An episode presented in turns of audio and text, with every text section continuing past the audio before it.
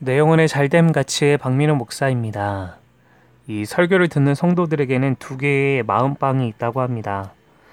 하나는 내가 듣고 순종하고 믿을 말씀방과 하나는 듣지 않고 순종치 않을 그런 방입니다. 그런데 순종하고 믿는 방은 거의 텅텅 비어 있지만 듣지 않고 순종치 않을 방은 언제나 가득 차 있다고 합니다. 말씀을 들을 때에 언제나 내 마음속에 이 나눠서 듣고 계시진 않습니까? 말씀 그 자체에 집중하시고 말씀을 따르는 일에 힘쓰시기를 바랍니다. 오늘 우리에게 주시는 하나님 말씀은 마가복음 6장 1절에서 6절까지의 말씀입니다. 예수께서 거기를 떠나사 고향으로 가시니 제자들도 따르니라. 안식일이 되어 회당에서 가르치시니 많은 사람이 듣고 놀라 이르되 이 사람이 어디서 이런 것을 얻었느냐 이 사람이 받은 지혜와 그 손으로 이루어지는 이런 권능이 어찌 됨이냐? 이 사람이 마리아의 아들 목수가 아니냐? 야고보와 요셉과 유다와 시몬의 형제가 아니냐? 그 누이들이 우리와 함께 여기 있지 아니하냐 하고 예수를 배척한지라. 예수께서 그들에게 이르시되 선지자가 자기 고향과 자기 친척과 자기 집 외에서는 존경을 받지 못함이 없느니라 하시며 거기서는 아무 권능도 행하실 수 없어 다만 소수의 병자에게 안수하여 고치실 뿐이었고 그들이 믿지 않음을 이상히 여기셨더라.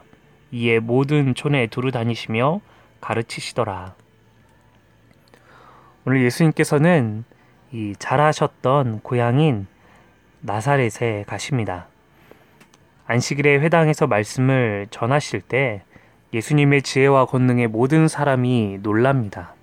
그러나 곧 예수님의 가족을 알고 그의 자람을 알고 있다며 예수님을 메시아로 인정하지 않고 배척하게 됩니다. 예수님께서는 선지자는 자신의 고향에서 존경을 받지 못한다라고 말씀하시며 몇몇 병자들만 고치시고 다른 지역으로 두루 다니며 가르치십니다. 나사렛 사람들은 예수님의 지혜와 권능에 매우 놀랐습니다.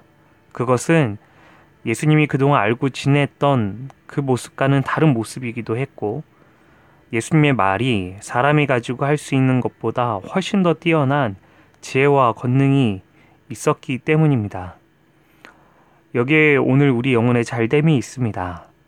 나사렛 사람들은 예수님의 그런 말씀에 매우 놀랐으나 곧 예수님을 배척합니다.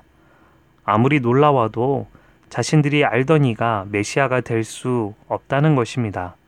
곧 그들이 가지고 있던 지난날의 기억들과 관념들로 인해 예수님을 멀리하게 되었습니다.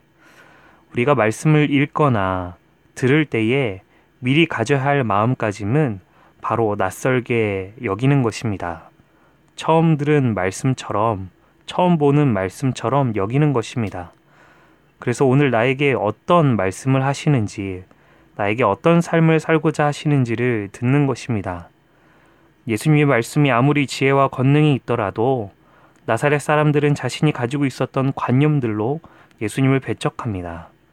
오늘 예수님께서 이 땅에 오셔서 나에게 말씀하시더라도 우리가 그 말씀을 이미 알고 있는 그리고 내가 가지고 있는 관념과 경험으로 재단하고 거부해 버린다면 아무 권능도 일어나지 않게 된다는 것이죠. 또한 말씀을 들을 때에 말하는 자의 연약함에 집중하지 마시고 오직 말씀 그 자체에 집중하시기를 바랍니다. 목회자들이 여러모로 본이 될 이 삶을 살아야 하는 것은 당연하지만 그들도 연약함을 가진 사람인 것을 기억하십시오. 오직 주님께서 말씀하시는 그 말씀에 귀를 기울이시기를 바랍니다. 이전에 씨 뿌리는 자의 비유에서도 말씀드렸듯이 설교의 은혜가 넘치는 교회더라도 그 중에는 멋대로 사는 성도들이 있고 설교가 약한 교회더라도 말씀 가운데 바로 서는 성도들도 있습니다. 주님의 말씀에 집중하고 그 말씀에 순종하며 따르는 일에만 힘쓰십시오. 이런저런 이 환경과 내 과거의 기억과 내 고집으로 주님의 말씀을 놓치는 일이 없도록 오직 주님의 말씀이 내 삶에 능력으로 나타나도록 주님께 집중하며 말씀을 따르시길 바랍니다. 내 영혼의 잘됨 같이 범사에도 잘 되시길 소원합니다.